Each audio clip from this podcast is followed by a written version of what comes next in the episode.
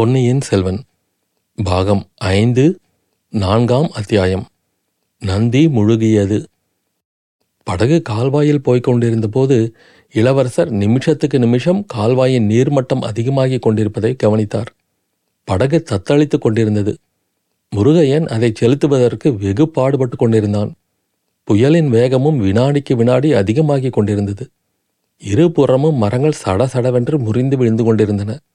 நந்தி மண்டபத்தை நெருங்கி படகு வந்தது. இளவரசர் அந்த மண்டபத்தை பார்த்தார். நந்தியின் தலைக்கு மேலே தண்ணீர் வந்திருந்தது. இதிலிருந்து நீர்மட்டம் எவ்வளவு உயர்ந்திருந்தது என்று நன்கு தெரிய வந்தது. முருகையா படகை சிறிது நிறுத்து என்று இளவரசர் கூறினார். முருகையன் படகை நிறுத்தினான். ஆனால் அதன் ஆட்டத்தை நிறுத்த முடியவில்லை.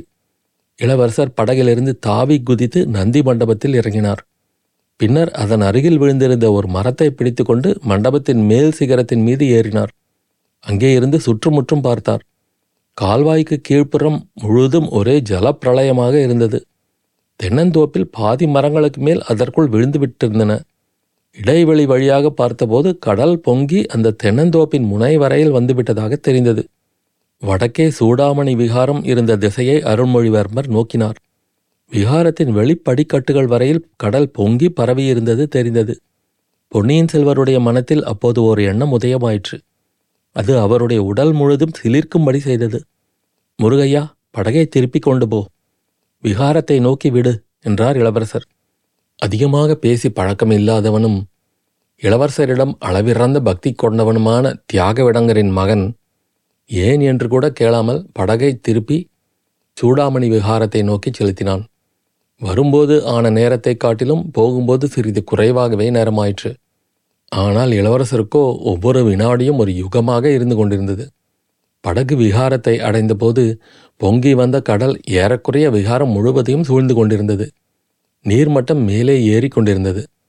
ஈழ நாட்டில் உள்ள விகாரங்களைப் போல் நாகைப்பட்டினம் சூடாமணி விகாரம் அக்காலத்தில் அவ்வளவு கம்பீரமாகவோ உயரமாகவோ அமைந்திருக்கவில்லை.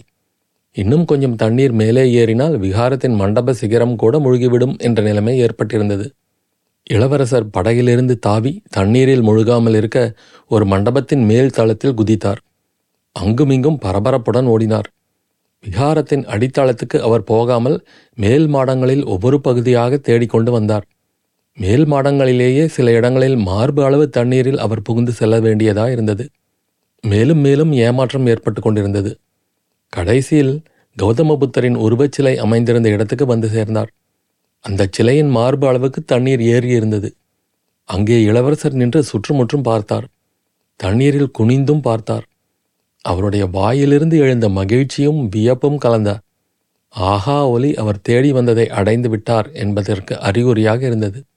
ஆம் புத்தர் சிலையின் அடியில் தண்ணீருக்குள்ளே பகவானுடைய பத்ம சரணங்கள் இரண்டையும் இறுக கட்டிக்கொண்டு ஆச்சாரிய பிக்ஷு உட்கார்ந்து கொண்டிருந்தார். பொன்னியின் செல்வர் தண்ணீரில் மூழ்கி பிக்ஷுவின் கரங்கள் இரண்டையும் சிலையிலிருந்து பலவந்தமாக விடுவித்துவிட்டு அவரை தூக்கி எடுத்தார்.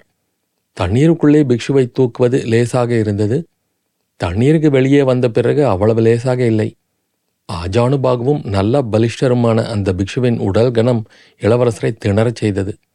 முருகையா முருகையா என்று குரல் கொடுத்தார். இதோ வந்தேன் என்று சொல்லிக்கொண்டே முருகையன் படகை கொண்டு வந்தான்.